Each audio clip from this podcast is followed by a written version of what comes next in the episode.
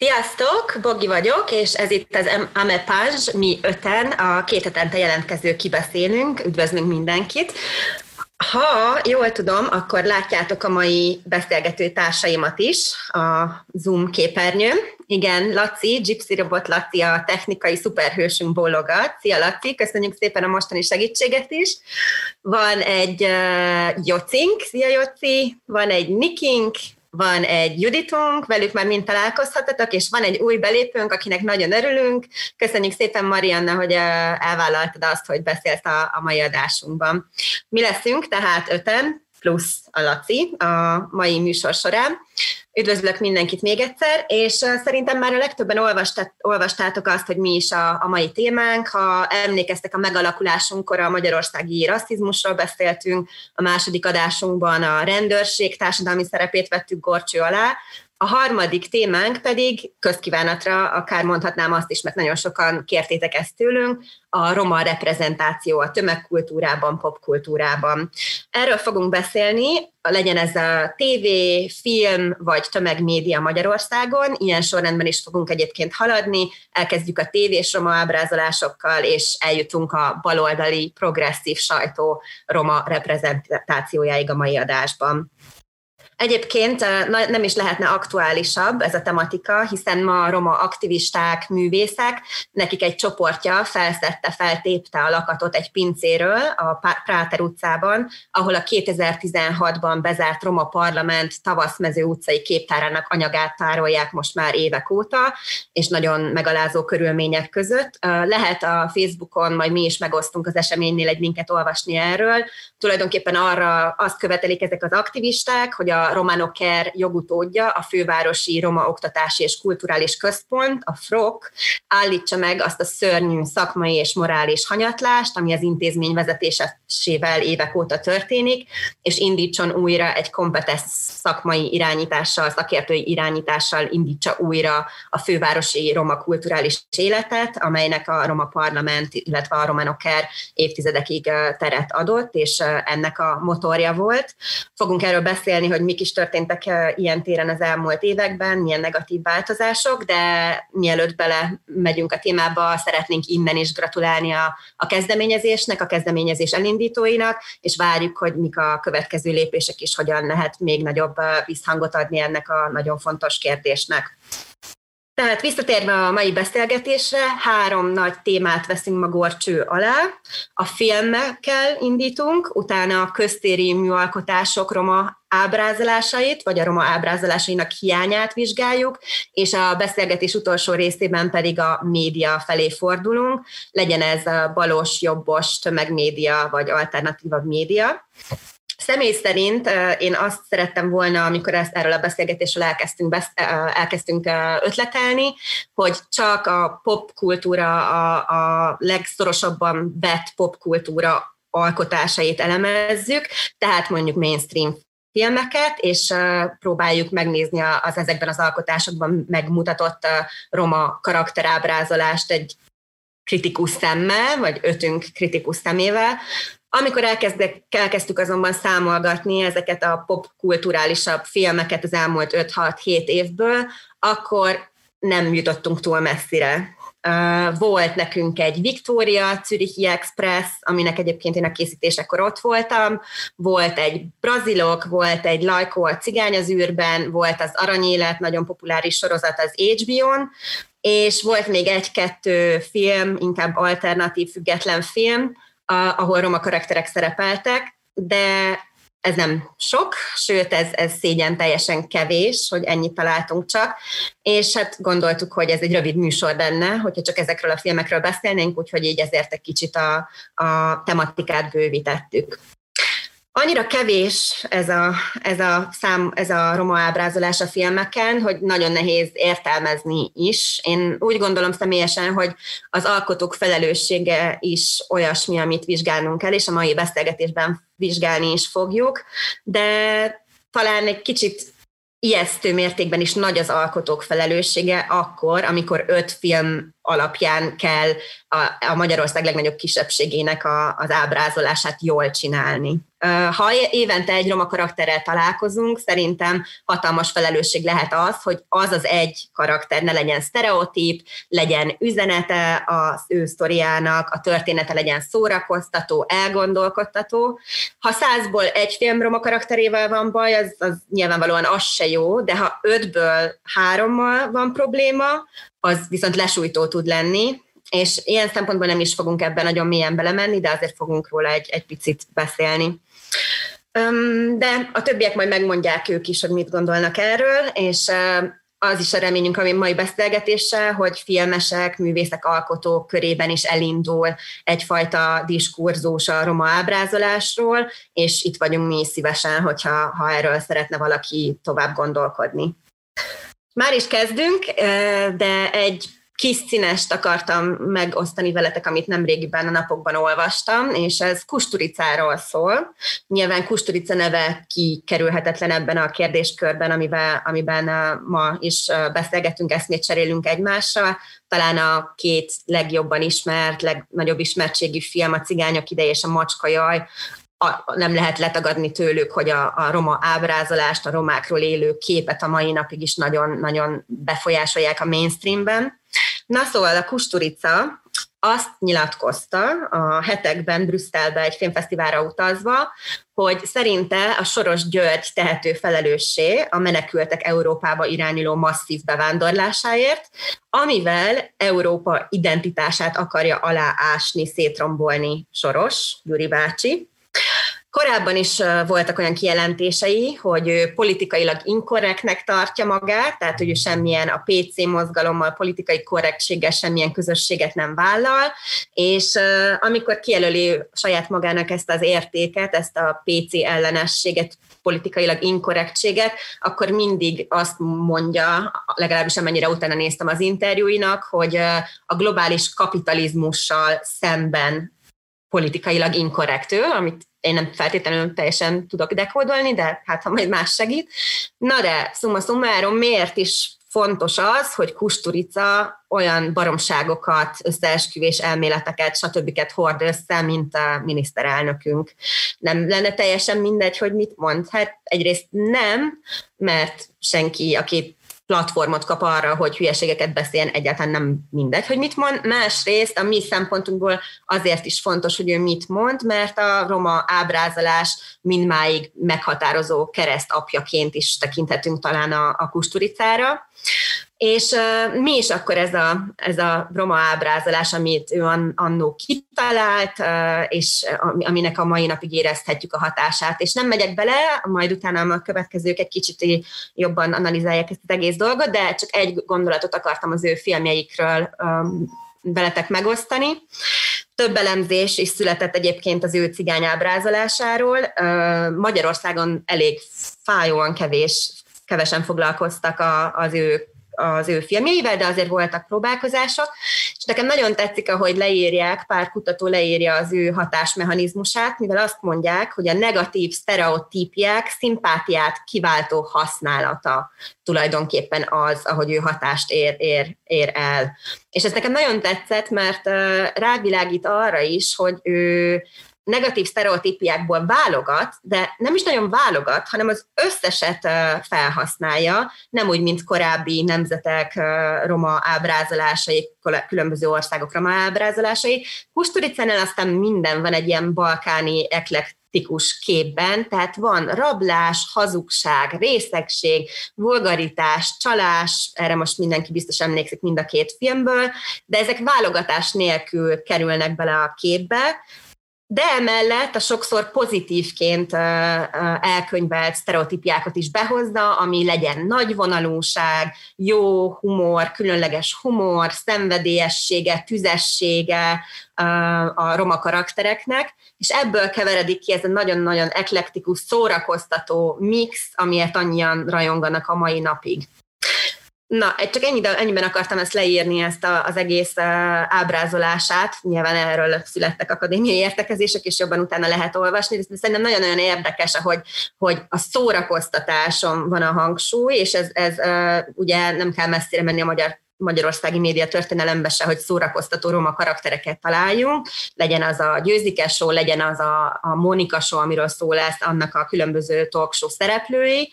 Na de jó ez, elég ez bármire, ez a szórakoztató mix, felmentést ad-e az, hogyha valami szórakoztató.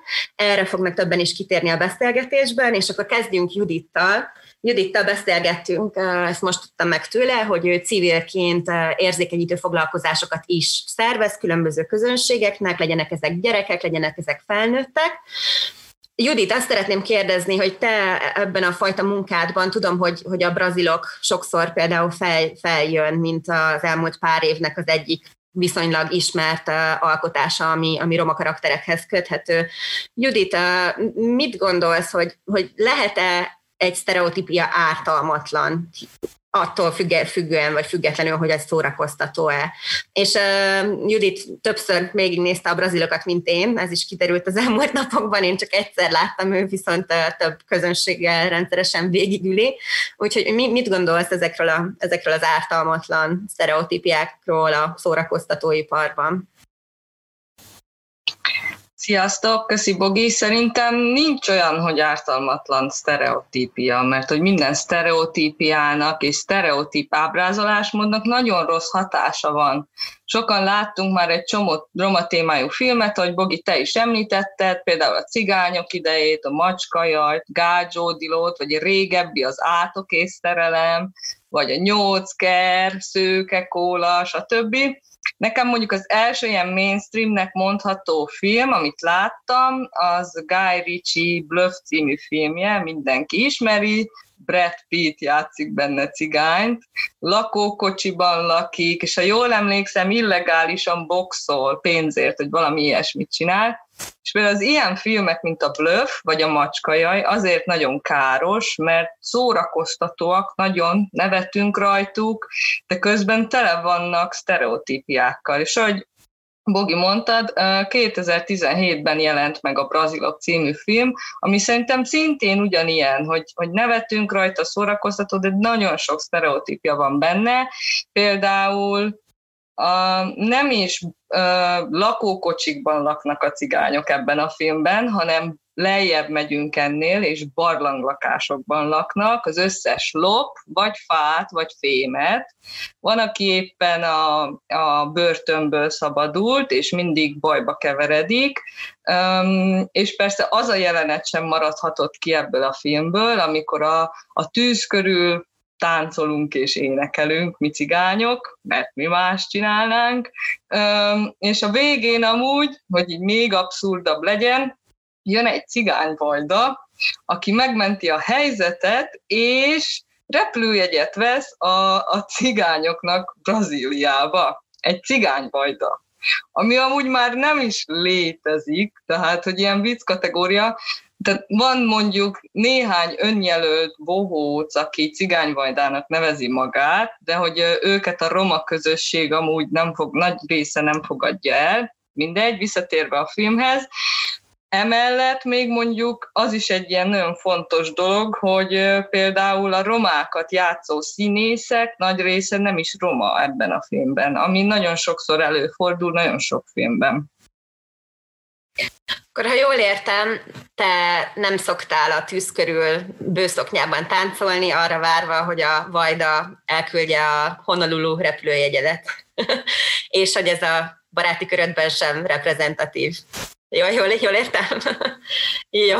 Oké, akkor folytassuk innen, és nézzünk egy picit, tágítsuk a, a látókörünket, hogy ez most a brazilokból egy egy lélegzetvételre így gyorsan 5-6 sztereotípiát mondtál. De történelmileg a művészetben, mondjuk akkor maradjunk főleg a filmeknél, mik ezek a, a tradicionális sztereotíp szerepek, mind roma nőkre nézve, mind roma férfiakra nézve? Szerintem a romák ábrázolás módja általánosságban a legtöbb művészeti ágon, legyen szó tényleg irodalomról, fényképészetről, filmről, nagyon sztereotíp és káros a roma közösségre nézve, nagyon-nagyon kevés kivétel van. És a roma ábrázolás kapcsán, amit el lehet adni, és hatásvadász, az a roma nők esetében az áldozatszerep, egzotikus, misztikus kép, a roma férfiak esetében pedig vagy agresszív zsivány, vagy nagyon buta, gyáva alak. Például a magyar irodalomban is vannak ilyen sztereotíp roma ábrázolásmódok, és amúgy filmek, de hogy találtam egy verset, ami, ami engem nagyon meglepett, a Kosztolányinak 1907-ből, az a címe, hogy Cigányok, és bemutatja, hogy 110 évvel ezelőtt hogy ábrázolták a romákat, és az első négy sort így fel is olvastam belőle, mert engem nagyon így meglepett. Szóval azt írja, hogy káromkodók, csúszók, mászók, hízelgők, lágysejmű, kék, sötét a hajzatuk, lustán pipáznak vájva ócska teknőt, mint éles, mind éles ész, tolvaj, csaló, hazuk. Úgyhogy ez úgy elmond mindent, és szerintem nagyon szomorú, hogy hogy ez az ábrázolásmód nem sokat változott az évek során, sem a filmekben, sem a regényekben, versekben és egyéb művészeti ágon sem. Például a fotóművészetben sokszor a szegénység vonalra játszanak rá, látunk olyan képeket, biztos mindenkinek nagyon ismerős, cigánytelepeken, roskadó házak előtt, koszos, cigány gyerekek vagy nők karjukon gyerekekkel vannak, és például nagyon sok riportfilmben, vagy dokumentumfilmben előfordul még ez a fajta káros szegénységábrázolás, és kicsit olyan, mint mikor egy állatkertben, vagy szafarin lennének, bemennek a roma családok házaiba, vágóképet csinálnak a tűzhelyről, a kutyáról, a mosott ruháról, és ilyen nagyon lesajnáló képet mutatnak, de ugyanezt például nem csinálják meg nem romákkal, őket méltóságteljes háttér elé teszik. És ilyenkor amúgy mindig arra gondolok, hogy miért nem fényképezik, vagy csinálnak filmet mondjuk az én baráti társaságomból, ahol megtalálható roma jogász, tanár, újságíró, bolti eladó, szociális munkás, tolmács, és még, még amúgy sorolhatnám sokáig, hogy kik vannak.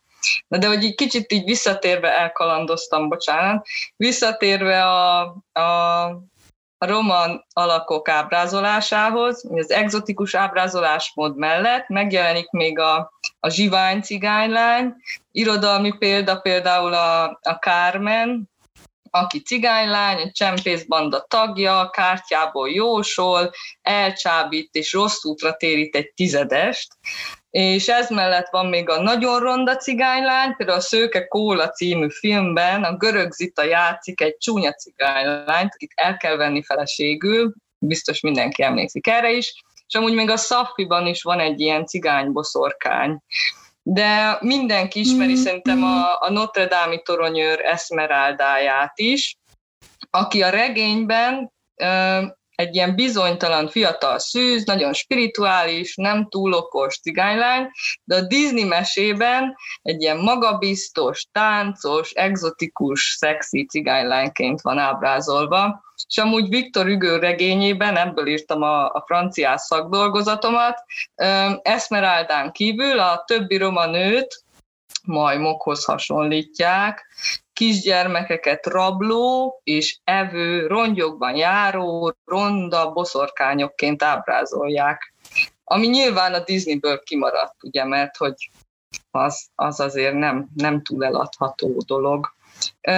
És, és ha már Amerika és Disney, a mesékben mondjuk megjelenik Jászmin, és 2009-ig kell várni az egyik személyes kedvenc mesémre, a hercegnő és a békára, amiben egy afroamerikai nő küzd az álmaiért, keményen dolgozik, és akkor a végén el is éri, el is éri a célját. Mert mondjuk ebben a filmben, vagy ebben a mesében is vannak kivetni és Amerikában sem fényes a helyzet az afroamerikai reprezentáció tekintetében, de mennyire messze áll már mondjuk a roma reprezentáció egy afroamerikai Marvel szuperhőstől, vagy egy fekete pálductól.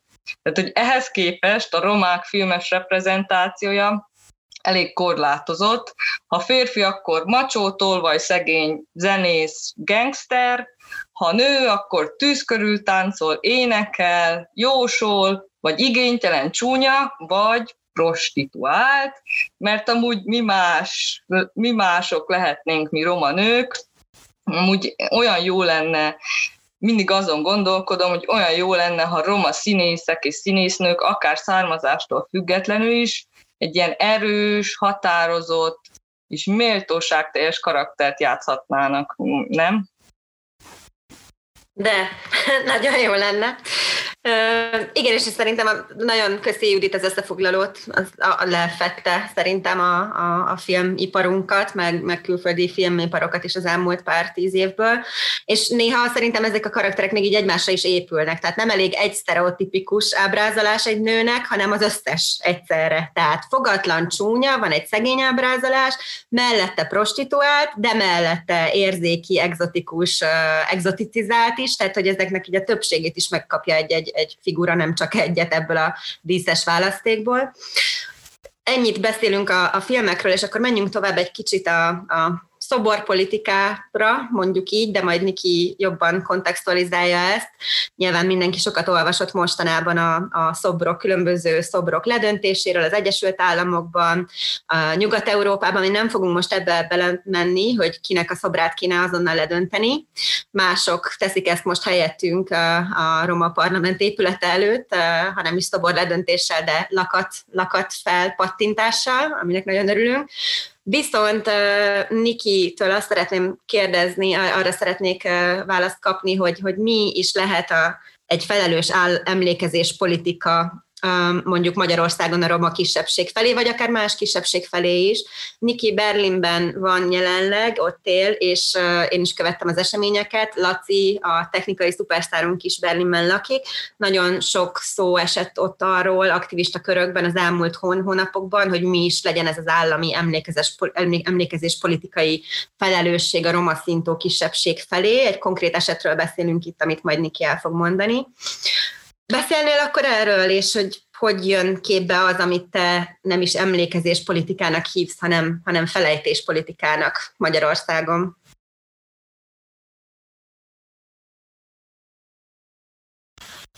Sziasztok, jó estét kívánok én is mindenkinek.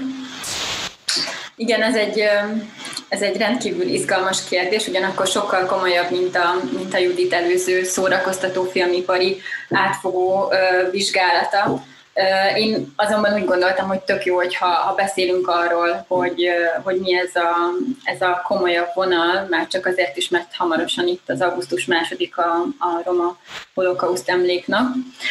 Hogy mi megy itt Berlinben, meg hogy mi ez a felejtés politika, hát igazából nálunk azért sem lehet sok szobrot ledönteni, mert nagyjából fel se állítják őket, úgyhogy roma tekintetben így ez kicsit nehéz, nehéz lenne szobordöntésről beszélni.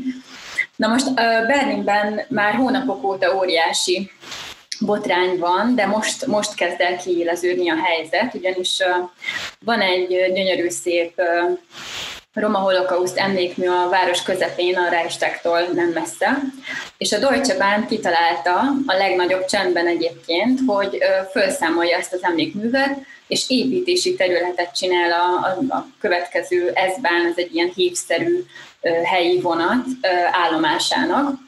És ez tavasztal robbant ki ez a hír, de a, kiderült, hogy egyébként nem egyeztetett senkivel sem a tervekről, semmilyen roma szervezettel, vagy bármilyen képviselővel ezzel kapcsolatban. A közösséggel sem tárgyaltak, illetve nem terjesztették ezt elő semmilyen plénum elé. Helyette igazából a zsidó emlékmű fenntartóját értesítették, hogy milyen céllal, azt igazából nem, nem, derített, nem derült ki. Még nem tudni, hogy mi lesz a sorsa egyébként az emlékműnek, mindenki nagyon ragaszkodik hozzá természetesen, hiszen így is több évtizedbe került, mire egyáltalán felállították. Természetesen a roma és a szintó közösségek erőteljesen ellenállnak ennek az egész elképesztő, felháborító és tiszteletlen rombolásnak.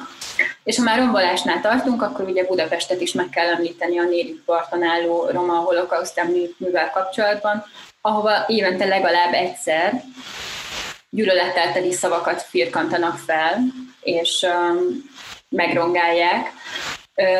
Természetesen ilyenkor mindig születik feljelentés, és természetesen mindig ismeretlen tettes ellen, és természetesen soha nem kerül kézre ez a bizonyos ismeretlen tettes. A tisztítást sem a, a kerület szokta elvégezni, hanem Sepét Jenő és a családja vagy a baráti köre az, aki segít ebben. Mindennek ellenére a, a kerületi hivatal tulajdonképpen még mindig csak fontolgatja azt, hogy kamerát szerel föl a területre. Igazából a régióban sok más esetet is lehet említeni. Nekem az egyik legmarkánsabb az, az a csehországi leti helységnek a, a tiszteletlen hozzáállása volt. Itt, itt a, világ, második világháborúban alatt roma koncentrációs és munkatábor lett létrehozva, ahol a tábor felszámolása előtt nem sokkal több mint ezer román embert végeztek ki, és temettek tömegsírba tulajdonképpen. Ami érdekessége ennek az ügynek, hogy ezt a területet soha nem ismerték el kegyeleti helyként, és nem állítottak emlékművet. Ellenben egy sertéstelepet működtettek ezen a helyen, sok-sok évtizedig, és óriási lobby kampány kellett ahhoz, hogy ezt a telepet végül felszámolják, ami igazából még csak kettő éve történt meg. Pont most olvastam a híreket, hogy nemrég nyert meg tendert egy, egy tervező páros, úgyhogy most már lassan el fogják kezdeni a, a méltó megemlékezés helyszínének a kialakítását. De összeurópai szinten is egyébként ugyanez a tendencia figyelhető meg. Az Európai Parlament óriási lobby nyomásra 2015-ben ismert el hivatalosan, hogy augusztus másodika egész Európában a, a Roma Holokauszt emléknapja. Illetve van még egy nagyon erőteljes hazai vonatkozás, ami nélkül én, én nem szeretnék elmenni szó nélkül. Ez pedig a Tatárszentgyörgyi kettős gyilkosság áldozatainak emlékére történő szoborovatás históriája, és hát ezt is nevezhetném igazából botránynak. Van egy német, képzőművész, aki Magyarországon él, és úgy gondolta a tragédia megtörténte után, hogy, hogy jó lenne emléket állítani Robertnek és Robikának. El is készült az alkotás, és előterjesztette, ugye, hogy, hogy ő ezt nagyon szívesen látná Tatár György bármilyen közterületén tulajdonképpen. Az önkormányzat élből leszavazta, kettő alkalommal is, anélkül, hogy bárkivel konzultált volna erről, tehát igazából a közösség is csak ilyen plekkákból tudta meg, hogy ez, ez felmerült ötletként. Öm, azzal érvelt az önkormányzat, és ugye ez egy nagyon fontos momentum, hogy ők nem szeretnék felszakítani az éppen csak begyógyulni készülő sebeket, és nem szeretnének emlékezni, hanem helyette felejteni szeretnének. Mondjuk egy, egy háborús vagy egy holokauszt emlékműnél ugye ez azért fel sem merülhet, mert ez teljesen tiszteletlen, és, és hát egy politikai színezetet ad tulajdonképpen annak, hogy, hogy miért akarunk bizonyos történésekre emlékezni, míg másokat meg elfelejteni. Egyébként ez a német képzőművész Alexander Sikoszki, és a Robert és Robika nevű alkot, című alkotása végül Békás megyerre került, a megbékélés temploma kertjébe, úgyhogy ha valaki szeretné meglátogatni és megnézni ezt, akkor ott találja meg. Nyilván van mindenkiben sok-sok kérdője, hogy mégis hogy került az oda, de, de legalább valahová elhelyezték. Az avatáson egyébként a német nagykövetség megjelent, a magyar kormánytól pedig senki nem képviseltette magát. A német művész egyébként kifejezte a, a meglepődését és a felháborodottságát, hogy mennyire nem foglalkoznak a magyarországi művészek a társadalmi problémákkal, és hogy ennek ellenére a kültéri szobrokkal a politika pedig mennyire sokat foglalkozik. És ezzel egyet, egyet kell, hogy értsünk. Összességében számomra az üzenete ezeknek a, a társadalmi és politikai attitűdöknek az az, hogy a romákkal kapcsolatos történelmi események bagatelügyek, nem számítanak. Nem szükséges, hogy a nem roma döntéshozók saját indítatásból foglalkozzanak vele, és az állampolgárok lelkét sem kell terhelni ilyenfajta emlékezés politika kialakításával. Nem akarják, hogy a jogainkat vagy a múltban okozott szörnyű tetteket el lehessen ismerni, akár kézzelfogható módon is. Igazából csak akkor teszik ezt meg, hogyha nyomás alatt vannak, és, és már egy egész kontinens szapulja őket, mert mondjuk kikerülnek a hírek a nemzetközi sajtóba. Köszönjük ki, és hát az szerintem mindenki, aki Budapesten szokott sétálgatni, azt láthatja, hogy itt nem nyersanyag hiányról van szó, mert minden három méterenként van egy bronzszobor kutyáról, Kalambóról, nagy pocakú rendőrről és társai. Még itt egy adalék szerintem, amit érdemes megjegyezni, hogy a női köztéri reprezentáció is mennyire borzasztó Budapesten, legalábbis az országban nyilván, de Budapesten azt hiszem össze is számolták, voltak is különböző feminista akciók arra, hogy nevezzünk át minél több utcát női hősökre, példaképekre, történelmi személyekre. Valami 1300 köztéri szobor van, ha jól, jól emlékszem, és abból körülbelül 30 olyan női, női szobor van, ahol nem csak egy dekorációs filmesztelen elem a nő, hanem egy konkrét történelmi példakép, vagy, vagy valamilyen hasonló, hasonló pozitív szerepben, szerepével kapcsolatosan um, van köztére téve. Um, jó, akkor a szobrokat kiveséztük, beszéltünk, a szobrok hiányát kiveséztük, beszéltünk a, a filmek hiányáról, uh, akkor mi maradt még? Hát maradt a média, aminek szerintem ebben a kontextusban így, hogy kb. zéró reprezentáció van, nem csak roma, hanem bármilyen kisebbségi reprezentáció van filmen, köztéren, hatványozottabb a szerepe, még inkább hatványozottabbnak kellene, hogy legyen a szerepe a, az újságíróknak és a, a tartalomgyártóknak, tartal, tartalom megosztóknak is, legyen ez akár közösségi média, legyen ez akár hagyományos, nyomtatott vagy, vagy online sajtó. És Joci és Marianna fog egy kicsit erről beszélni, milyen a, a magyar sajtó, magyar média roma reprezentációja, és kezdeném akkor Mariannával, és szeretném arra megkérni, hogy beszéljen. Sokat lehet olvasni évtizedek óta, rengeteg kutatás készül az erősödő jobb oldal, szélső jobbnak a, a roma képéről, milyenféle stratégiákat használnak, kommunikációs stratégiákat, a kollektív bűnösség erősítésére, ennek az ideának a, a megfogalmazására, és a többi, és a többi, és a többi. Tényleg szerintem csak egy könyvtárat fel lehetne építeni a vonatkozó szakirodalommal, de kevesen beszélnek, és mi is azért vagyunk, hogy erről beszéljünk, hogy mi is történik párhuzamosan a bal oldalon. És most a bal oldalt nagyon tág keretek között értelmezzük, tehát minden, ami nem kormány által vezérelt média.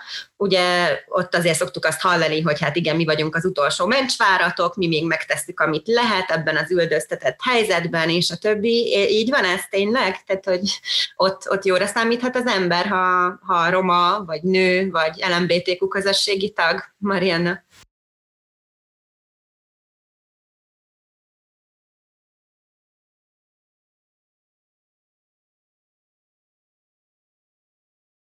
Meg lesz az. Most, igen. Szia!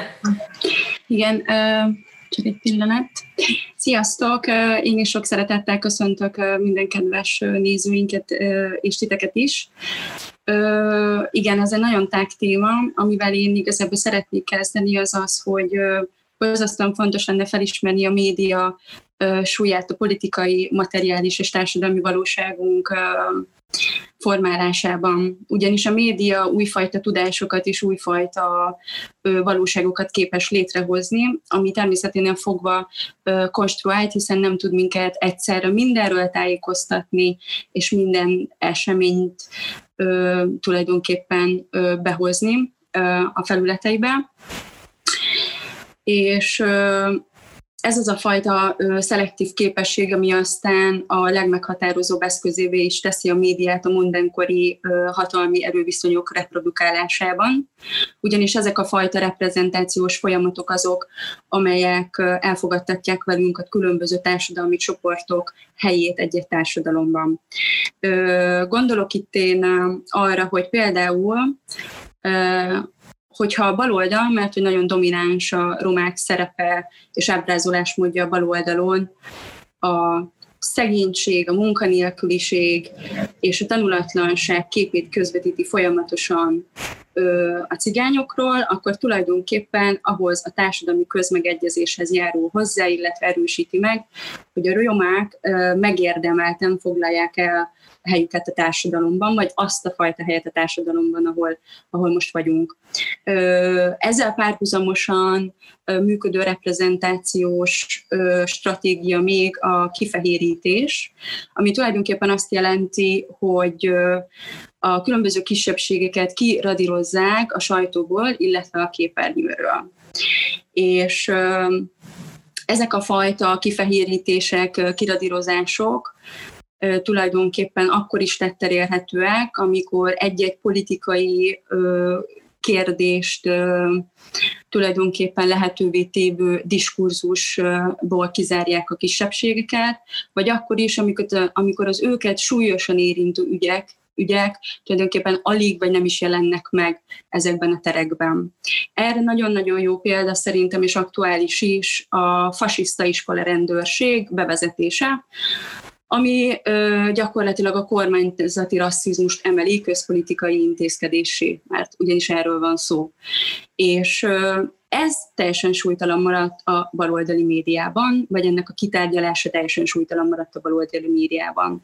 De szintén ezt a tendenciát erősíti a szemünk előtt zajló és teljesen szótlanul hagyott média szisztematikus, roma média szisztematikus felszámolása az elmúlt évtizedekben. Gondolok itt a Rádió C-re, a Romédiára, a Roma Page-re, a Roma Webre, a Socinetre, az RSK-ra, és még, és még igazából sorolhatnám sajnos. Ö, Ugyancsak a reprezentációs gyakorlatok körébe tartozik a politikai korrektség, csak tulajdonképpen egy nyelvi szempontot hoz be, és éppen ezért nagyon fontosnak tartottam ennek a kitárgyalását is, ugyanis a PC felelősséget egyáltalán nem sikerült elvégeznie a baloldali médiának. Vagy nem a felelősségét, hanem hanem hát felvállalni a felelősségét tulajdonképpen. Ö, még a sorozatgyilkosságok és a jobbik politikájának az előretörése sem ébresztette fel tulajdonképpen a, boli, a baloldali médiát.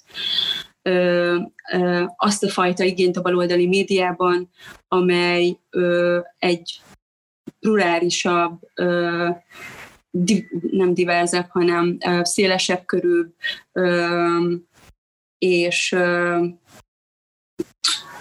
és nem, nem színesebb, bocsánat, nem találom, nem találom a szót, fajta diskurzus tudott volna létrehozni rólunk, sőt ezzel teljesen ellentétes megítéléseket láthatunk a, a PC baloldalán, a, a PC-vel kapcsolatban a baloldalon, ahol kizárólag a, azt a többségű szempontot tárgyalják újra és újra, amely a PC és a szólásszabadság korlátozását fejtegeti. Na most én azt gondolom, hogy itt abban lenne érdemes gondolkodni, vagy azon elgondolkodni, hogyha mérlegre tesszük a társadalmi súlyát és következményét, a többség azon jogának, hogy egy jó ízű cigányozhasson, zsidózhasson, vagy melegezhessen, akkor a nyilvánosságban, akkor, akkor ki veszít nagyobbat, melyik társadalmi csoport veszít nagyobbat? A többség, vagy az, akiket gyakorlatilag ez így érint? Az itthon uralkodó szemléletmódnak lehet a következménye az is, hogy a 2005-ben megszületett, kiadott zöld könyv szakmai ajánlásainak lefektetése gyakorlatilag, ami hozzájárult volna egy inkluzívabb és valóságosabb, hitelesebb roma ábrázoláshoz, Bogi szavaival élve gyakorlatilag érdeklődés hiányában elmaradt. Na, de hogy joggal merül fel a kérdés, hogy hogy mi is az a PC, és én itt a legfontosabb törekvését szeretném kiemelni a PC-nek, ami abból a fajta önreflexiós munkából született, ami felismeri, hogy a nyelv promotál és közvetít kisebbségekkel szembeni előítéleteket, és velük szembeni elfogultságot. És tulajdonképpen azt a nagyon fontos felelősségét ismeri fel a politikusoknak, a közszereplőknek, és állít a média működése elé sztenderdeket, ami nem kívánja, vagy nem tartja többé legitimnek a kisebbségek, a különböző kisebbségi csoportok nyilvánosságban történő megalázását, dehumanizálását, vagy további stigmatizálását. Ö, és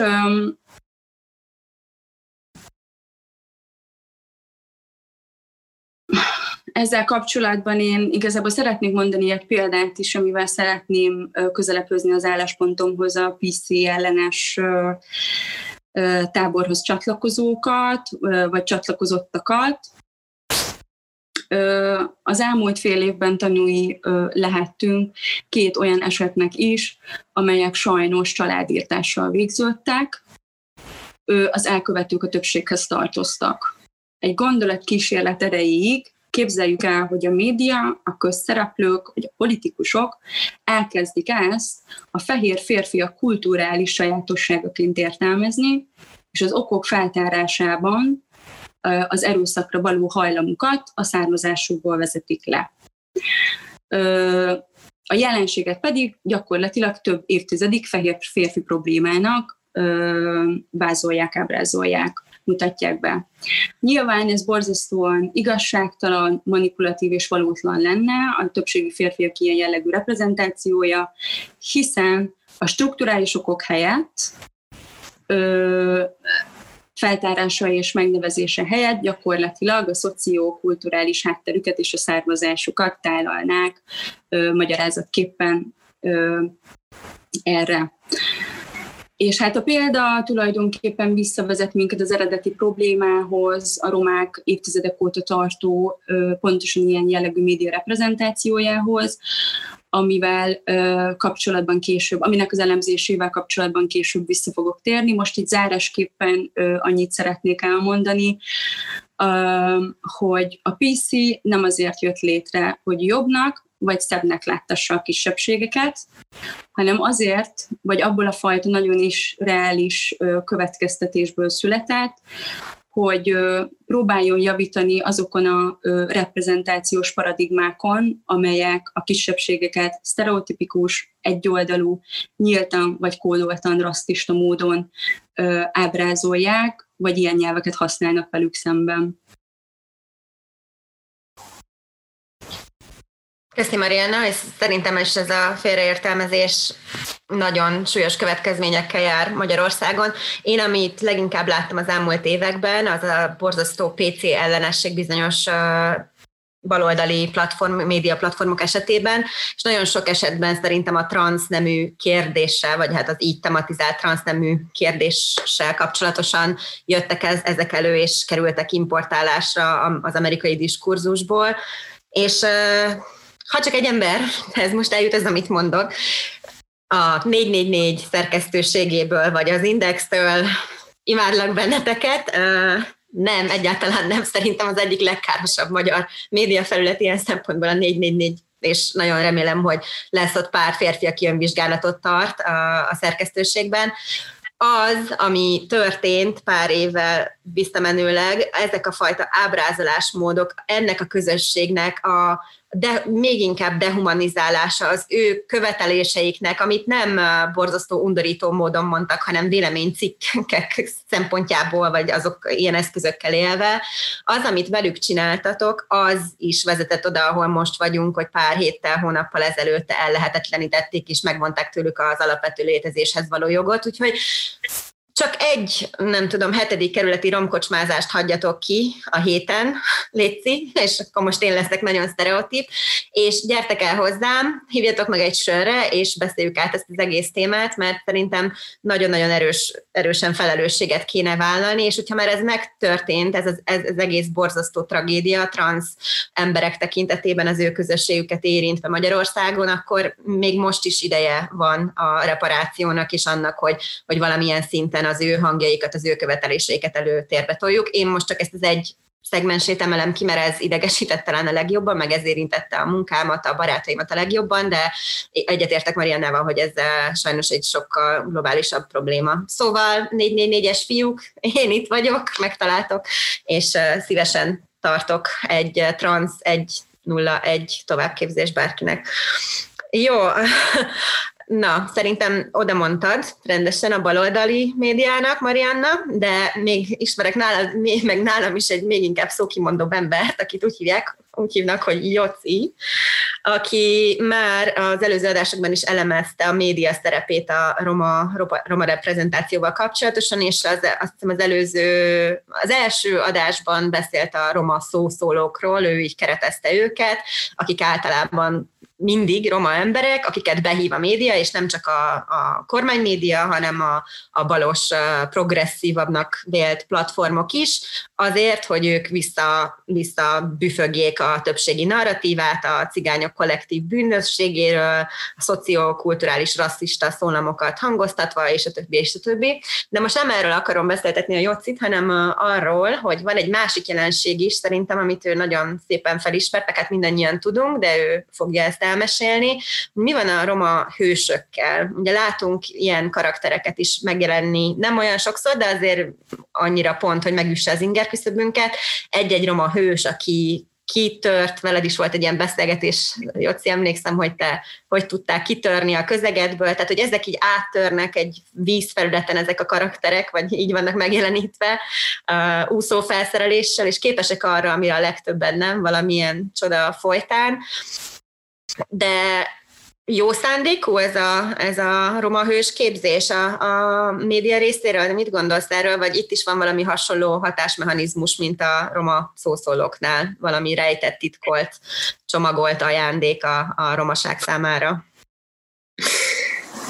Na, üdv mindenkinek! Um, ahogy mondtad, elenyésző, de találunk pozitív köntösben prezentált romákat. Ennek ellenére az egyik szemünk sír, a másik meg nevet. Én arról a jelenségről beszélek most, amikor egy-egy roma karaktert úgy állítanak be példaképnek, hogy szándékosan felnagyítják, szinte hősként beszélnek róla, ami önmagában egyébként nem is lenne nagy probléma, hiszen a mi végletekig stigmatizált közösségünknek erre iszonyú nagy szüksége van ezekre a, ezekre a pozitív hősökre.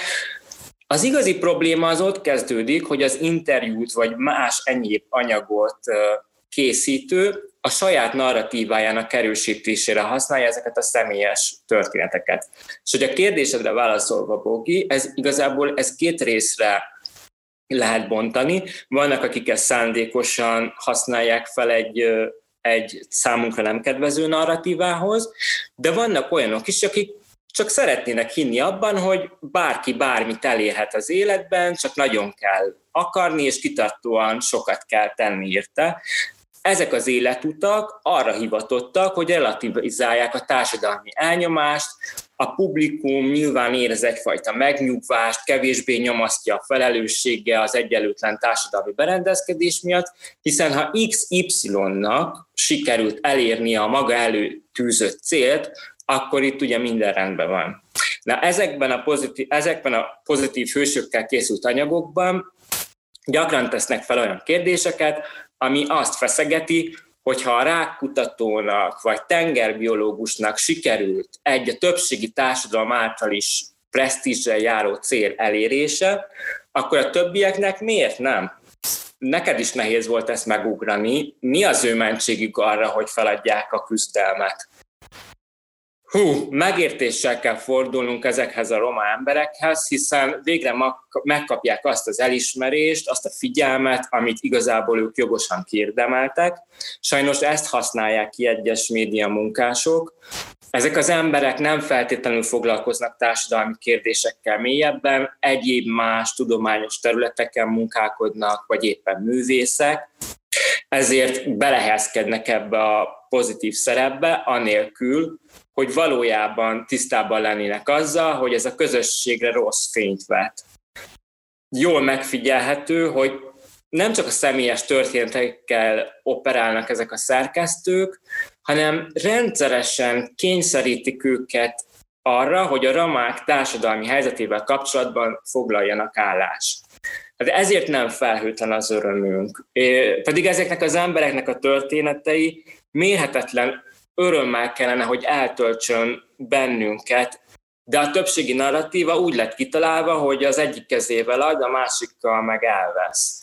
az egyik percben büszkék vagyunk, hiszen egy a közösségünkből való embert látunk, hallunk, akinek sikerei a fehér média szerint is elismerésre méltóak, de a másik percben az arcunkra fagy a mosoly, mert jön a megszégyenítés, amiért nekünk többieknek ez sajnos nem sikerült megugrania.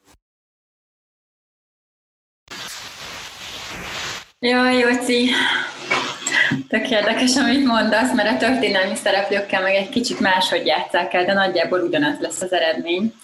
Tehát, hogy a többségi narratívára fog helyeződni a hangsúly. Én azért hoztam nektek egy hőst már, aki az én egyik legkedvencebben. Őt úgy hívják, hogy Cinka Panna, és szerintem nagyon sokan hallottunk már róla, csak rossz kontextusban, kontextusban úgyhogy most egy kicsit szeretném így fellebbenteni azt a leplet, ami, amit, amit a többség rosszul, rosszul húzott rá. Ugye Cinka Panna egy híres hegedű virtuóz zenésznő, aki arról is híres, hogy ő alapította meg a férjével és a, a családtagjaikkal az első híresé vált magyar cigányzenekart minden tekintetben lehetne nagyon pozitív a példája, és lehetne ebből egy identitás és közösségépítésű, közösségépítő hatású karaktert kicsiholni, akinek a szerepét a roma és a, a magyar kultúrában is méltathatnánk. Ehhez képest elmondom nektek, hogy nagyjából milyen, milyen eseményeket, illetve sztorikat húztak rá Cinka Pannára kontextust és büszkeséget semmibe véve. Cinka Panna ugye sajógömörről származik, ez korábban Magyarország területe volt, most Szlovákiához tartozik, de ez nem jelenti azt, hogy, hogy ne tartozhatna szervesen a magyar kultúrához, sőt, igazából ennek így kellene lennie. De elmondom, hogy, hogy milyen, milyen történelmi szerepeket adtak neki, vagy hogy mi, mi, milyen módon emlékeztek meg róla. Van Jókai Mornak egy műve, az a címe, hogy Szeretve mind a vérpadig és ebben Cinka Panna személyét megjelenítette, ugyan teljesen más történelmi kontextusba hozta, tehát egy másik korba helyezte, és ami még nagyon fontos, hogy Cinka Pannának a szépségéről mindenféle regéket mondanak egyébként a történelmi források. Na, Jókai Mornak sikerült a, a csúnya nő szerepét ráosztania. Tehát Cinka Panna nem a saját korában érdemtelenül és csúnya cigány nőként szerepel a regényében. Aztán a 20. század elején megint ne kérdezzétek, hogy vajon hogyan, hogyan kerül ez összefüggésbe a női mi voltával, vagy a zenész mi voltával Cinkapannának. Nagyváradi cigánytelepet sikerült elnevezni Cinkapannáról, ami elvileg azóta is a nevét viseli.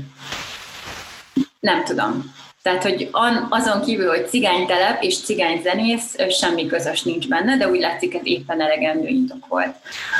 Aztán van egy következő, egyik legkedvencebb példám, Kodály Zoltán és Balázs János közös műve, a Cinka Panna balladája című vigyáték, ami egyébként egy csúfos bukás volt 1948-ban, amikor bemutatták.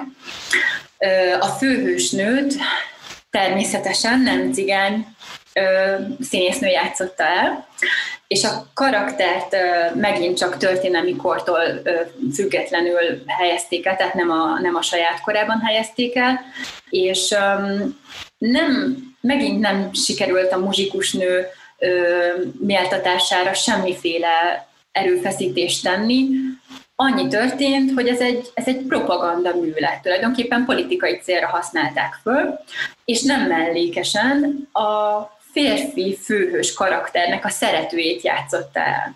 Tehát, hogy ilyen kettős szerep, az egyik egy politikai eszköz, a másik pedig a szerető megjelenítése. És aztán volt egy kortárs dolog 2008-ban, nem hiszem, hogy sokan hallottatok róla, és el is mondom, hogy mindjárt, hogy miért. 2008-ban ugyanis szlovák-magyar koprodukcióban létrejött egy film, a szlovákok 70, a magyarok pedig 30%-nyi financiális tőkét raktak bele. Ez Cinka Panna életét lenne hivatott feldolgozni. Ez a 30%-nyi financiális hozzájárulás egyébként Magyarország részéről nagyjából 40 millió forintot jelent, mert a Ja, és, és hát ez az összeg igazából feltételezni, hogy a film elkészült magyar nyelven is, és bemutatták Magyarországon.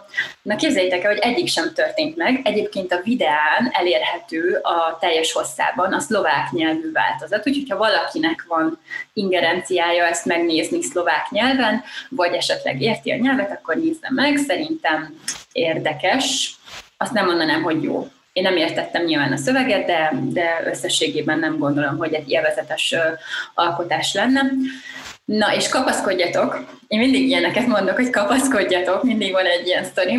Megint sikerült nem, nem cigány színésznővel eljátszatni a főszerepet, ugyanis most Cinka Panna egy 17 éves grúz lány szerepében tetszelget, Fogalmam sincs, hogy hogy és miért és milyen döntés alapján. Valószínű azért, mert azt rebesgették, hogy hegedülni tudó főszereplőt kerestek, és egy kapóra jött, hogy barna szemű és barna hajú az a lány, de a többi részletében nem gondoltak bele egyébként ennek. Nyilván ugyanaz történt, mint amit Judit is emlegetett a braziloknál, hogy, hogy a többi szereplő jellemzően ugyanúgy nem volt roma. És hát meg volt a kedvenc, idézőjeles kedvenc jelenetünk is, amikor eskü, se nem szlovák, se nem magyar cigánytáncot lejtenek a tűz körül a főszereplők, a pannát beleértve, és ez vonaglás. Ez nem tánc, ez vonaglás. Teljes mértékben megalázza Cinka Panna emlékét, és innen üzenném az egy millió euró összköltségvetésű film alkotóinak, hogy süllyedjenek a föld alá. Egyébként magyar földön néhány utcanévtől eltekintve semmilyen köztéri műalkotás nem jelzi azt, hogy Cinka Panna valaha is élt és alkotott. És megint egy érdekesség a végére, hogy egy ösztöndíjat neveztek el róla, valószínű sokunk egyébként kapta is ezt az ösztöndíjat annak idején. Ez csak úgy egy, egy felsőoktatásban, hallgat, felsőoktatásban tanuló roma hallgatóknak szóló ösztöndíj volt, tehát itt sincsen kontextusba helyezve. Legutóbb viszont vidékfejlesztésre buzdították vele a roma fiatalokat. Na, Hát legalább buzdítottak. Jaj, de Niki, ja, ezt így szoktam mondani a Jocinak, de Niki, azért most fel, te nem ismerted fel ezt a táncot, lehet, hogy az grúz cigány tánc volt. Ne legyen már ilyen kultúr. minden, minden tudó. Jaj. Na, ez egy, ez egy remek történet, vagy nagyon-nagyon szomorú, de egy remek történet így visszatérve egy kicsit így az emlékezett politikához is, úgyhogy köszi szépen, hogy utána jártál ennek, mert én nem hiszem, hogy ez így lett volna írva. Köszi a, a kutató munkát. És uh, akkor az utolsó, maradjatok velünk, most én bedobok ilyen RTL klubos dolgokat, maradjatok velünk, mert a Monika Sónak még most lesz a kibeszélője, úgyhogy azt még érdemes megvárni mindenképpen, és nem más, hanem Joci fog oda üzenni a Monika Só egykori szerkesztőjének, akiknek ez a, ez a feladat egy hatalmas, hatalmas emlék, és, és az önfényezésben egy nagyon nagy rész az életükben, hogy ők egy ilyen fantasztikus színvonalas társadalmilag hasznos műsort hozhattak létre, úgyhogy erre még várni kell, de előtte még beszélünk egy kicsit másról is. Elérkeztünk a megoldások blokkhoz. Ugye mindig mondják nekünk, hogy ja, jó, persze itt mondjátok, hogy ilyen probléma van, mennyi probléma van ezzel a reprezentációval, azzal, de hát én, mint szegény, eszefét végzett, szegény kis hatalom nélküli alkotó, én mit tudnék ebbe csinálni? Na most akkor ezt el fogjuk nektek mondani, jó? Tehát, hogy nehogy azt mondjátok utána, ha összefutunk megint csak egy sörre, egy baráti társaságba, hogy mi nem mondtuk el, hanem én meg mindenki, mi elmondtuk, jó? Utána, hogy már ti mit csináltok vele, az már ti lelkiismereti kérdésetek, mi elmondtuk. Szóval maradjunk a megoldások talaján, vagy legalábbis nyilván nem fogunk szisztémákat mi most ötten itt gondolatilag meg semmilyen szinten megváltoztatni, de hogy mi hogy kezdenénk neki ennek az egész borzasztó, méltatlan, problematikus kérdéskörnek a megreformálásához. Aztán vigyétek, vegyétek, vagy vigyétek. Ennyit mondok. Szóval lát, láttuk, igen, mert van valami jegyzetem is, már kicsit elfáradtam ettől a siralmas helyzet végighallgatásától is. Szóval nem sok mindent láttunk, az az igazság, ezt már Marianna is mondta, 2005 től kezdve, amikor volt ez a, a zöld könyv, a roma reprezentációra voltak bizonyos, én úgy gondolom azért nagyobb, nagyobb lélegzetvételű próbálkozások arra, hogy ezen a helyzeten változ, tasson, a, a, most vegye mindenki magára, a művészeti közeg, a média, média munkások, azóta nem sok minden van, ezért vagyunk nyilván mi is most itt, hogy mi ezekről beszéljünk, mert más nem beszél róla. Voltak ugye doku műfajokban, fikciós műfajokban, reklámiparban is bizonyos reprezentációs kvóta irányú kezdeményezések, de ezek már már teljesen, ahogy mondta a Marianna érdeklődés hiányában nem kerültek műsorra. Na, szóval én azt hallom ezekben az értelmiségi beszélgetésekben, sok filmes barátom van, aztán mondjátok meg, hogy ti mit hallotok, hogy nagyon sokan azt mondják, hogy oké, okay, oké, okay, igen, tehát, hogy persze, itt reprezentálni kell, meg azért csak 10% a társadalomnak, és közben meg nem kerülnek ki az e- eszeféről, meg ilyen művészeti területen, meg olyan média munkásnak cigányok. Jó, de akkor most akkor mi mit csináljunk? Mi nem PC munkások vagyunk, hogy az egész életünket arra fordít, csak hogy mit lehet mondani, mit nem lehet mondani, minden egyes bekezdésünket 15 roma értelmiségi olvassa el, hogy problematikus-e vagy nem. Na, szóval egy, rengeteg ilyen beszélgetése volt szerintem már mindannyiunknak hanem mi szabad alkotók vagyunk, és ameddig nincs nálunk jobb, kompetensebb pozícióban lévő roma író, rendező, operatőr, bla bla bla, a mi felelősségünk roma sztorikat lapra vinni, filmre vinni. Oké, okay. szóval, na, hogy jön össze ez a kérdésem kicsit kör messziről indítva, hogy hogy jön össze ez? Juditkám, mondd meg nekem, hogy ez a, akkor most mi van ezzel a vélemény, alkotói véleményszabadságra? Te is hallottad már ezt, hogy ja, igen, igen, igen, persze, de hát azért én mégse hazudtolhatom meg magam, hogy olyat írjak, amit nem látok, hanem azt kell leírnom, amit látok, amit más lát, amit a nagynénémnek, a nagynényének, a fiának az unokája látott, nem lehet itt elrugaszkodni ilyen látásoktól. Na, szóval, Judit. Szóval azon, hogy a sztereotíp roma reprezentáció vagy ábrázolás vita kapcsán mindig feljön az alkotás szabadsága, pont ahogy te is mondod, és nyilván, ez én vagyok, bocsánat, ha én vagyok, mindegy, nyilván egy alkotó szabadon alkothat, kiélheti művészi vágyát, de hogy közben azt van, hogy minden alkotás egy film, egy vers, egy fotó valamilyen hatást fejt ki a célközönségre, ezt azért úgy mindenki, szerintem ezzel mindenki egyetért, nem? És hogy ezeknek nagyon, tehát hogy ezeknek egy ilyen szemléletformáló hatása is van, és tudat alatt egy-egy vers, vagy mese, morális tanulsága már, már kisgyerek korunktól beleivódik a gondolat és képzeletvilágunkba. És ezek a sztereotíp roma ábrázolások nagyon káros hatással vannak a roma közösségre, és ez amúgy egyéni és hétköznapi szinten is akár jelen van. És például én hallottam már olyat alkotótól, hogy én nem vagyok sztereotíp, így a kamerám sem az, hanem a szereplők azok, és én arról nem tehetek. Én meg erről így azt gondolom, hogy, hogy de hogy de igen.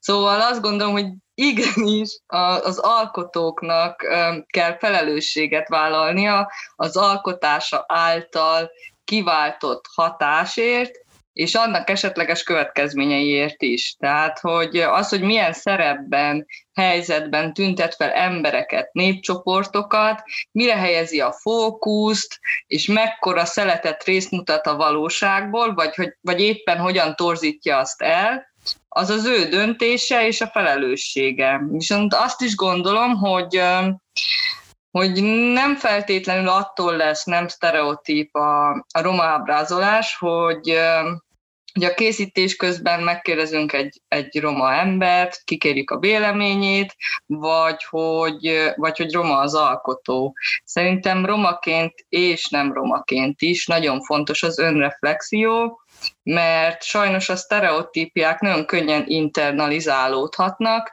és ez ilyen orientális vagy patriarchális ábrázolásmódba viheti el az alkotót nemzetiségtől függetlenül. Szóval személy szerint, csak így elfáradtam én is, de bocsánat, zárásként én, én azt mondanám, hogy személy szerint én szeretnék több át átlagos, hétköznapi roma karaktert látni, aki nem áldozatszerepben van, hanem egy erős karakter. Szeretnék egy olyan filmet nézni, ahol a karakter mondjuk egy átlagos hétköznapi ügyvéd, tanár vagy boltjeladó, és emellett még roma is. Olyan roma karaktereket látni filmekben, vagy olvasni regényekben, akikkel mondjuk roma gyerekként, vagy tiniként azonosulni tudnék, és ezeket olvasva vagy, vagy nézve büszke érzés lenne romának lenni. Éjjel, Juditka, megmondtad a frankot, köszönjük szépen. Csak egy, egy ilyen emlékképem, amikor én sokat foglalkoztam roma szexmunkások prostituáltak ábrázolásával, meg nem csak ábrázolásával, hanem igazából segítségnyújtással, jogsegély, szociális munka, stb. stb. És hát most biztos mindenki tudni fogja, hogy kiről van szó. Na mindegy, szóval született ebből egy könyv, valakinek ugye ezt a, ez a karrierét is ja, közben írja Niki, hogy repül a cigarettafüstön, bocsánat. Szóval született ebből az elmúlt pár évben pár könyv is, sok embernek ez a, ez a karrier állomása lett, hogy a roma prostituáltakról írjon szerintem. És volt egyszer egy nagy, ez egyik ilyen könyvnek a megszületése után volt egy ilyen nagy beszélgetésem az íróval, hogy, hát, hogy mennyire középosztálybeli az ő origója ebben az egész könyvben, és mindent a maga fehér középosztály osztályiságához mér ebben a könyvben, és visszajön megint ez az állatkert, hogy úgy néz rá a többiekre, ezekre a kérdésben lévő roma prostituáltakra úgy néz rá, mint hogyha egy ilyen állatkerti látogatás lenne. És akkor nem mindegy, volt egy ilyen nagy beszélgetés abban, és tulajdonképpen a végére kimondta, hogy és ez szerintem egy hatalmas probléma lehet, én nem vagyok se újságíró, se médiamunkás, de hogy azt mondta, hogy igazából úgyse számít, hogy ő mit ír, mert úgyse formál semmilyen véleményt. Tehát, hogy de miért kéne neki reflektálnia arra, és ez egy nagyon elismert indexes újságíró nő, akiről beszélünk, miért is kéne neki reflektálnia ezekre a pozicionalitásokra, ezekre a koncepciókra, stb. stb., mikor amit ő egy indexnél lehoz ebből, hát nem tudom hány cikket, az a nem tudom hány ezer könyv, amit elad, az úgy se változtatja meg senkinek a, a, a gondolkozását, vagy érzéseit ezekről az emberekről. Na, én csak annyit szeretnék kívánni minden médiamunkásnak, hogy ne így keljen fel reggelente, hogy amikor tükörben néz, azt mondja, hogy semmi értelme nincs. Én elhiszem, hogy nem könnyű ebben a mai magyar valóságban, médiában dolgozni, de hogy hát ezt, ezt nem, nem tehetjük meg. Még mi öten, akik egy kis, kis anyukánk lakásából, meg a szobatársunk szobájából beszélgetünk mindenféle technikai felszereltség, akárminél, még mi is rákészülünk erre, és még mi is megbeszéljük egymással, hogy, hogy mit jelent ez annak az ezer embernek, akihez el eljut, hogy mit változtathat a gondolkodáson, akkor az, azt, azt hiszem, hogy egy, egy ilyen nagy mainstream újságnál, lapnál dolgozó ember ne így keljen fel, hanem hogy igenis legyen tetre készebb, hogy megváltoztassa a, a véleményeket a, a bizonyos elnyomott, kirekesztett csoportokkal kapcsolatosan. Na mindegy, ennyi volt a kis intermedzom.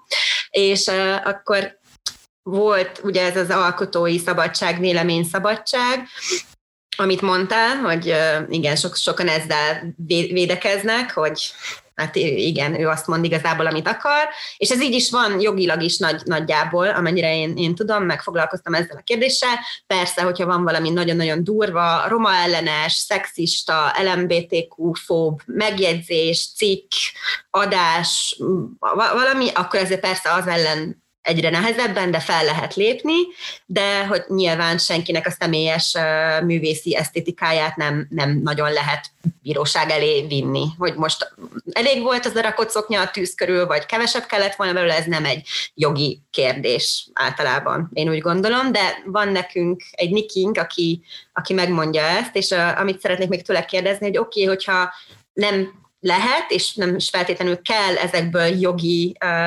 párbajokat rendezni, ezekből a félrereprezentációkból, akkor mit kéne önszabályozás tekintetében vállalni a, a mai magyar tartalom előállítóknak és tartalomszolgáltatóknak, és most akármelyik részén a, a palettánknak, a médiától a film, filmipari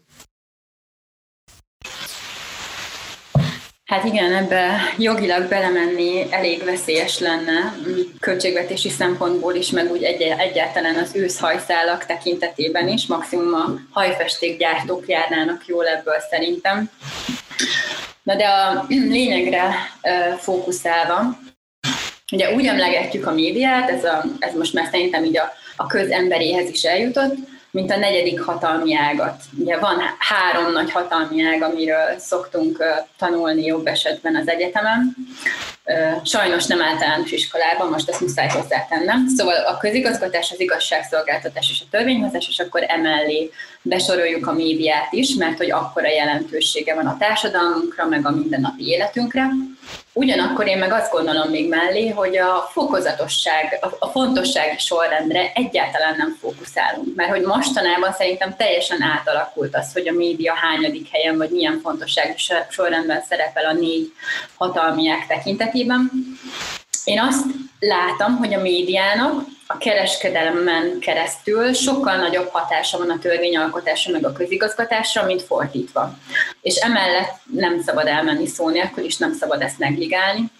Nem győzöm eleget hangsúlyozni, hogy milyen óriási szerepe van a mainstream média szolgáltatóknak, és az abban szereplő összes résztvevőnek a média etika alakulására. Ugye ez nem jogi kategória, ugyanakkor könnyen átcsúszhat egy ilyen jogi megítélésbe is, de az etika, az erkölcsösség, az a bizonyos mérce, ami alapján megalkotjuk a, a média termékeket, az szerintem írtózatosan fontos. Sok esetben nem támaszkodhatunk a törvényekre, azt te is mondtad, meg, meg én is meg tudom ezt erősíteni. Nem, nem igazán mondja el a törvény, hogy mit szabad sugározni, leírni, elmondani, kimondani, és mit nem akármelyik kisebbségi csoport érdekeit szeretnénk szem előtt tartani, és itt tényleg bármilyen viszonylagos vagy nagy elnyomásban lévő csoportról beszélünk. Ez egész egyszerűen azért van, mert ezek az elemek vagy hiányoznak, vagy pedig homályosan vannak megfogalmazva a törvényekből, meg hát elég nehéz is, mert csúsztatás is simán lehet belőle.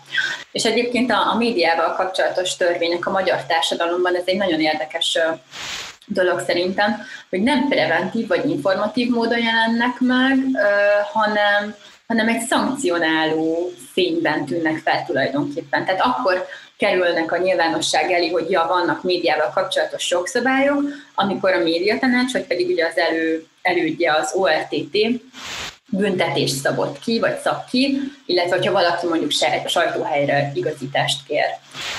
A szabályok egyébként nagyon helyesen túlnyomó részt a, a korhatárok betartására és szabályozására vonatkozik.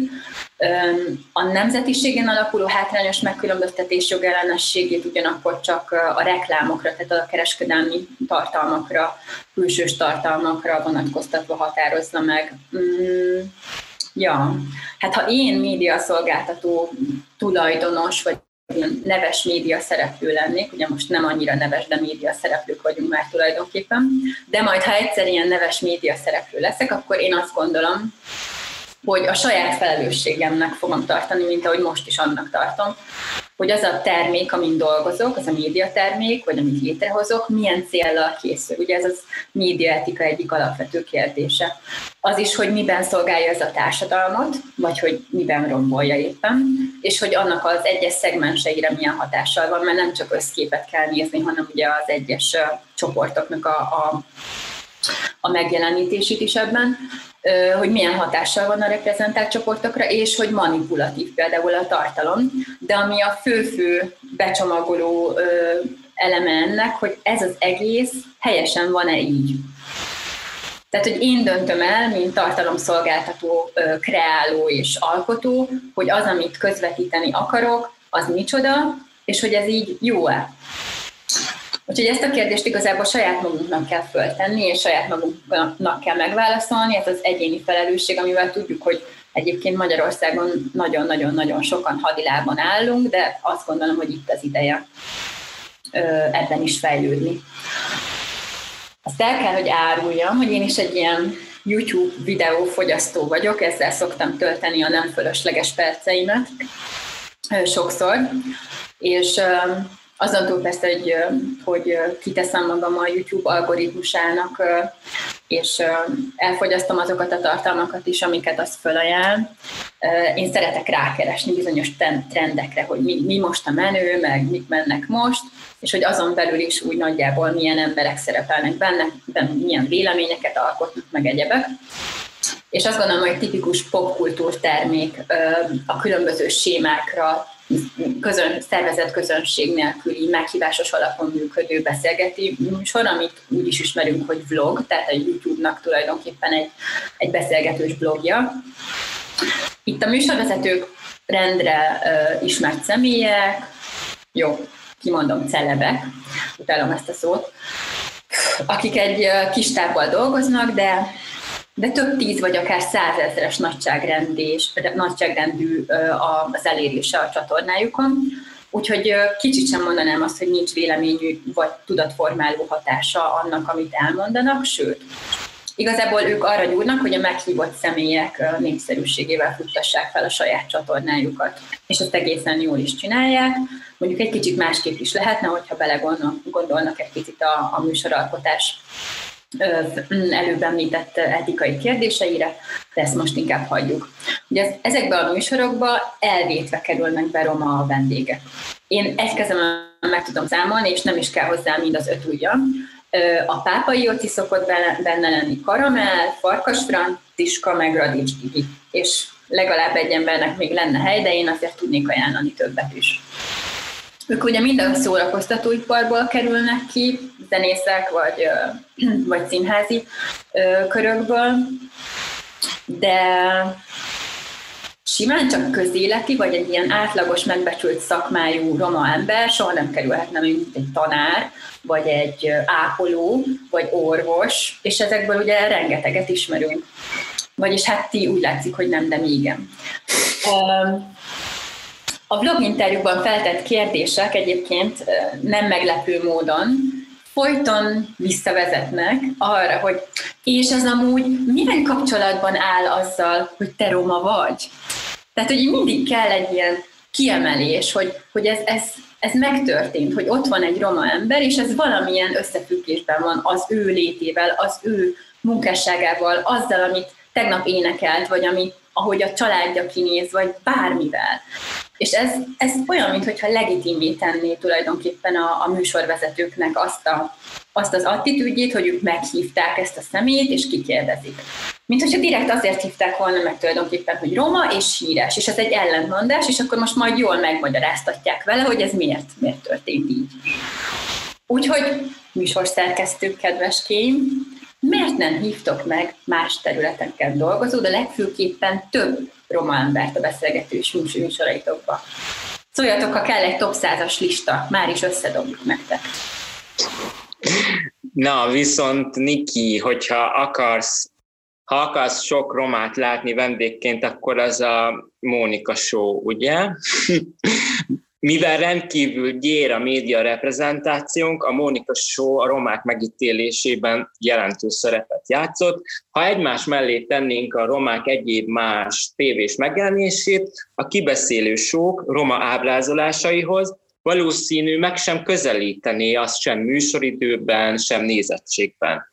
A Mónika sót ugye senkinek sem kell bemutatni Magyarországon, kilenc évig hétfőtől péntekig szórakoztatta a nézőket, a társadalom perifériáján élő emberek nyomorával, és ezek a tartalmak a YouTube-on a mai napig elérhetőek, és nagy nézettséget produkálnak, főleg azok, amelyek verbális vagy fizikai agressziót is tartalmaznak. Erdély Mónika, vagy éppen Josi barát azt a szerepet játszotta, hogy ők valójában érdekeltek egy-egy családi vagy párkapcsolati probléma megoldásában, holott semmi másról nem szólt az egész cirkusz, mint arról, hogy kiszolgáltatott, mély szegénységből jövő embereket nyilvánosan megalázzanak, nevetségesé tegyék őket, vagy éppen egy-egy rossznak ítélt döntésük miatt meghurcolják őket. A legszomorúbb számomra, hogy a tévészerkesztők, akik ezeket a műsorokat gyártották, a mai napig igazából nem néztek ezzel szembe, milyen társadalmi károkat okoztak, és úgy jellemzik ezt a tévésót, hogy ez egy nagy nézettségnek örvendő, sikeres, forbabontó, és az elmúlt hetekben láttam Ördög Nórával egy interjút, ahol büszkén beszél arról, hogy ő, bocsánat, hogy ő tévés karrierjét a Monika Showban kezdte szerkesztőként, és mind szakmailag, mind emberileg bocsánat, de hogy, hogy ő emberileg sokat tanult a Monika Showból. Na hát én nem a Mónika Showból szeretnék emberséget tanulni, és szerintem nagyon sokan vannak ezzel így, akik ugyanezt gondolják. Tehát gondoljunk arra, amikor a Mónika egy bántalmazott nővel beszélget, és felé áll, és akkor mondja, hogy de miért tűrted el, miért nem hagytad ott? Tehát ez ilyen áldozathibáztatások például, és ez pont, ez, ez pont megmutatkozik a, a, abból, hogy mi, mi hogy gondolunk ezeknek a kiszolgáltatott helyzeteknek, az embereknek a, a, az életéről, tehát úgy gondoljuk, hogy sehogy, mert tudatlanok és érzéketlenek vagyunk ezzel kapcsolatban. És nagyon érdekes még, amikor, amikor, amikor például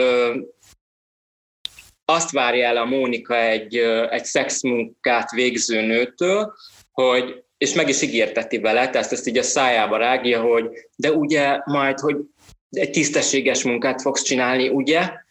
És azt is gondolja, hogy majd ez a nő, aki egy Magyarország árnyékosabb pontjaiból jövő, több gyerekes, családi háttér nélkül nő, akkor majd feláll a székből, és akkor majd az összes társadalmi probléma így meg is lesz oldva, mert ő azt mondta.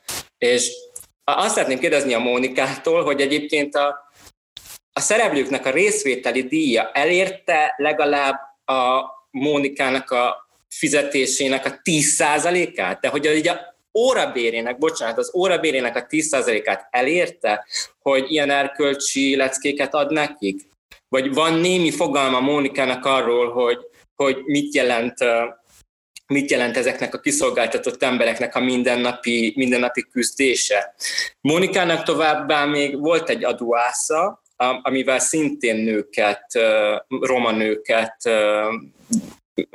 zaklatott, méghozzá az, amikor elmondták az egyes történeteiket, akkor azt kérdezte tőlük, hogy de mi lesz így a gyerekekkel, és akkor ezzel megbélyegezve a, a roma nőket, meg a roma szülőket, hogy ők igazából egy felelőtlenek, és felelőtlenek, és és hogy nem, nem foglalkoznak a, a gyerekeikkel, miközben úgy csinálunk, mint hogyha a középosztályban egy ilyen teljesen ismert jelenség lenne a vállás, meg az ajtócsapkodás. Tehát ott, ott nincsen ilyen abszolút, ez csak a roma telepeken élő romáknál van.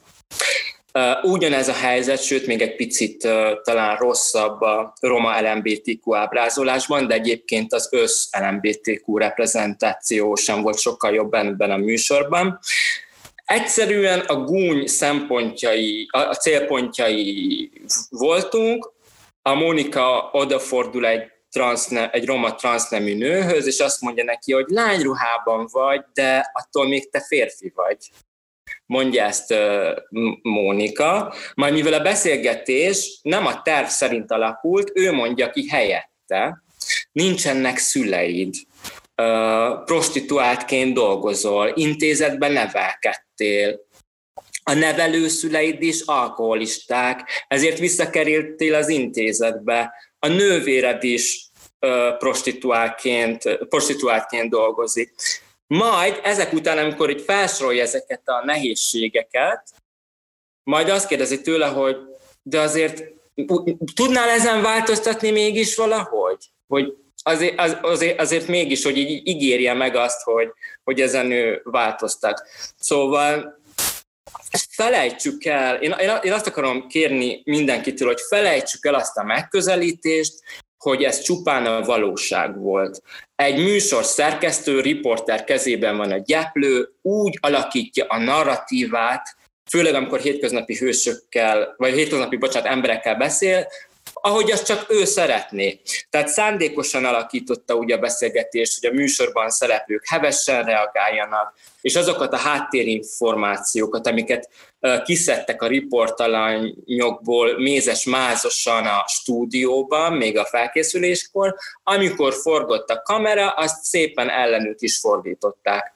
A, az RTL Klub, én azt gondolom, hogy ezek után minimum lenne, hogy társadalmi felelősséget vállal, és a múlt hibáit megpróbálja kiavítani, nyúljon a zsebébe, van hová nyúlnia, ugyanis tőlünk vagy hogy rajtunk, a mi bőrünkön keresztül rengeteg pénzt kerestek, és például finanszírozzák meg mondjuk a romák ábrázolásáról szóló, mondjuk egy videóanyagot, dokufilmet, bármit, mi az AME Pans csapata, vállaljuk ennek a szerkesztését és a teljes lebonyolítását.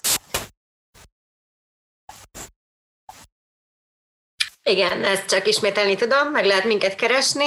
Van már pár uh, reality ötletünk, szoció sorozataink, mindenféle itt vannak már a, a fiók, fiókokban, úgyhogy uh, várjuk, kedves RTL Klub uh, management a, a megkereséseket. Köszi, Jóci, szerintem ez egy olyan régóta ilyen kibeszéletlen trauma volt kb. vagy nyilván sok, sok mindenki mondta ezt sokféleképpen, de én most annyira megkönnyebbültem, hogy te ezt így összefoglaltad, hogy mi, mi is volt, e, mi is zajlott ebben a 9-10 évben, és tényleg ezeket a műsorokat volt olyan nap, hogy egy millióan nézték.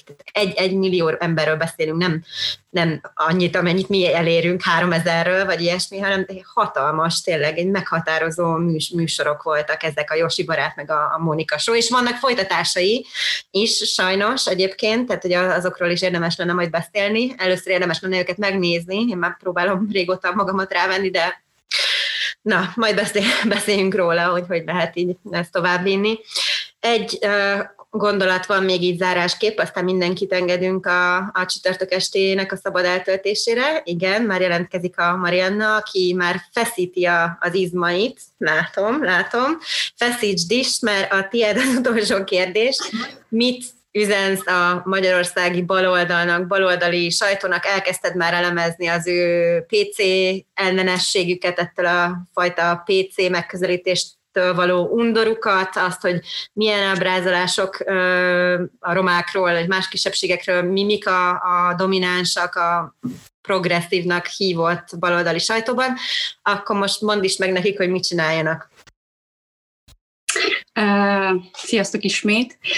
No, hát sajnos az a helyzet, hogy 2008-tól gyakorlatilag a napjainkig uralkodó reprezentációs paradigmák sokkolóak tehát hogy más szót nem igazán tudok erre találni.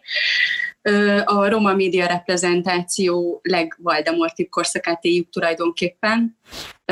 Ez az a pont, amikor a jobb oldal, és szándékosan nem fog különbséget tenni a szélső jobb és a jobb között, tehát amikor a jobb oldal, mert hogy ugyanaz, tehát amikor a jobb oldali média visszatér nem csak a nyíltan rasszista beszédmódhoz, de beemelnek a köztudatba és a politikai diskurzusba ö, olyan terminusokat is, amelyek a biológiai rasszizmus nyelvét vezetik vissza ezekbe a diskurzív terekbe. És hát ebben a politikai klímában és ebben a közhangulatban jelenik meg a baloldal, mint a felmentősereg, aki gyakorlatilag addig jut el, mint egy ellenpólusaként a jobb oldalnak, hogy a biológiai determináltság helyett sok esetben a szociális, szociokulturális háttérrel magyarázza a cigányok és a bűnözés közötti vélt összefüggéseket. Tehát úgy is fordíthatnánk, hogy a vérében van a bűnözés mellett megjelenik a baloldal részéről az a fajta értelmezési keret, ami a romák, környezet, illetve a, ke- a szegénység vélt összefüggéseivel magyarázza ezt a, ezt a társadalmi jelenséget.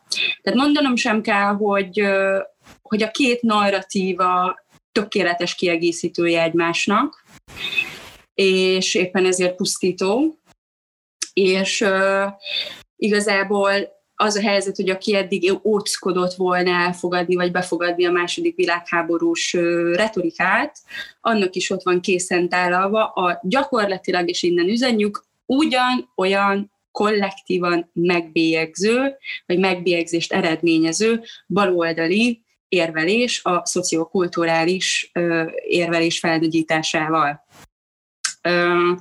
És hát ennél tovább mennék, tehát 2008-tól, amikor súlyosbodik a neonáci politika és a jobboldali politika ö, következményei, társadalmi következménye, akkor gyakorlatilag amikor a leginkább szükség lenne az annak az újságírói etikai szempontnak az érvényesülésére, amely kimondja, a baloldalon nyilván, amely kimondja, hogy az újságíró nem maradhat csendben, akkor, amikor a demokratikus értékek veszélyeztetve vannak, zárójával szegni nem tartozunk ebbe a csoportba.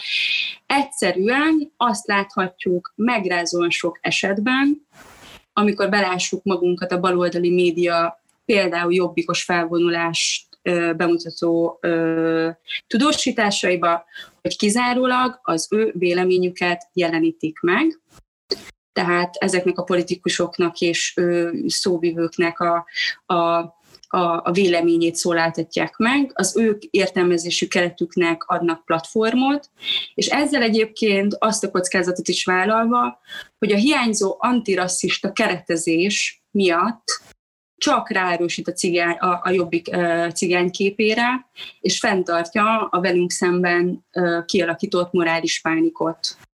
És akkor most jön, most jön az a kérdés, hogy mit kellene tenni egy jobb láthatóságért a sajtóban, és mi lenne az, ami a kisebbségek pozitívabb önképéhez vezetne. Én azt gondolom, hogy elsősorban ennek a reprezentációs paradigmának a történő ellenmondás és egy szemléletváltás ebben, az egészen biztos. És gyakorlatilag ö, tulajdonképpen az is nagyon fontos lenne, miután a média a politikai és társadalmi folyamatoknak a szócsöve, ezért óriási felelősséggel bír, hogy többet vállaljon a párhuzamos narratívák ö, létrehozásából és fenntartásából a gyakorlatilag ugyanolyan problematikus közélet és politikai élet mellett, amit, amit, amit, amit most élünk. Emellett pedig én azt gondolom, hogy a leg, leginkább elvégzendő munka, ami várat magára, az az, hogy gyakorlatilag újra humanizálja az emberi voltából kiforgatott, demonizált, amorális parazitaként ábrázolt kisebbséget, tehát minket, olyan eszközökkel, mint a cigány emberek hangjának és a véleményének a megszólaltatása, a passzív, amit mindig szoktunk, nézelődő szerep helyett a roma szereplők bevonása a társadalmi, a társadalomban mindenkire érvényes kérdések kommentálásába és az őket érintő ügyekbe is, a társadalmi szerepeik számának a növelése. Tehát, hogy például az egyik unokatestvérem vízgázterelő, a nagybátyám BKV ellenőr és csoportvezető, a unokahugom gimnazista, tehát hogy kapcsolódva a Judithoz ezerféle szerepben jelentethetnének meg minket, és ez gyakorlatilag kapcsolódik a, a, a záró mondatomhoz is, hogy, hogy szakítsunk már ezzel a örökké ugyanabban a tematikában ö, megjelenő ö, cigányképpel, és szélesítsük azt, tehát, hogy ne csak mindig a kultúra, a bűnözés és a különböző politikai intézkedések idején jelenjünk meg. És ezzel zártam a beszámolómat. Köszönjük szépen, Marianna, meg köszi mindenkinek, a két volt. Szerintem megint pontosan benne voltunk az időkeretben, kicsit talán hosszabbra nyúlt ez, mint az előzőek, Jaj, nagyon rázzák a fejüket a többiek, úgyhogy de, de, de, ez még belefér abszolút. Volt itt minden, Cinka Panna, Esmeralda, Monika Show, úgyhogy ezért így szerintem jó, jó nagyot merítettünk, és pár témát még érdemes lesz kibontani egy kicsit jobban is talán, és ehhez várjuk mindenkinek a véleményét, a megkeresését, tényleg szívesen beszélgetünk bárkivel ezekről, lehet, hogy csak mi látjuk ezt így, aztán rajtunk ötünkön kívül senki más, az se baj, de szeretnénk hallani akkor arról, hogy, hogy mások, mások mit gondolnak ezek a, ezekről a témákról. És ahogy mondtam korábban is, meg az önmeghatározásunkban, az MPANZ önmeghatározásában is benne van, hogy keresük a partnerségeket, és nem csak itt elmondjuk azt, hogy mi mit változtatnánk, hanem, hanem szívesen konkrét uh, reformtörekvésekben is, is részt veszünk, legyen ez akár egy, egy médi, médiumnak, egy online médiumnak az átstruktúrálása, egy születendő filmnek a tesztnézése, és, és beszél, beszélgető, ja igen, most közben hallom, hogy én vagyok az RTL klubos Erős Antónia, itt jön a reklámhelye. Igen, ez a reklámhelye, tehát hogy nem csak azért tépjük itt a szánkat két hetente, meg ezért teszünk bele munkát abba, hogy, hogy tematizáljunk bizonyos dolgokat, mert, mert csak úgy el akarjuk mondani. Ez is nagyon fontos, hogy így kibeszéljük magunkból szerintem, de, de nagyon várjuk azokat a megkereséseket is, amik ezek valami tevékeny folyamathoz vezethetnek, ahol egy picit is tudunk változtatni ezeken a tendenciákon. Úgyhogy várjuk a kommenteket a videó alá, és köszönöm Lacika, beadsz még mindenkit egyszer. Juditnak éppen lerepült a telefonja, de már megoldotta. Egy sziára beadod a kép, képbe ezeket a szép embereket? Köszi, meg magadat is. Szóval köszönjük még egyszer a, figyelmet, és jövünk két hét múlva témát még nem tudjuk, aztán valószínűleg szerintem elmenjünk egy nyári szünetre, de, de még szerintem egy adás van bennünk ebben, még nem fáradtunk el, még a karrierünk elején vagyunk, még egyet ki nyomunk magunkból. Köszönjük szépen mindenkinek, hogy hallgatatok, látatok bennünket, sziasztok! Szia Niki, szia Judit, szia Joci, szia Mariana, szia Lackó! Hello!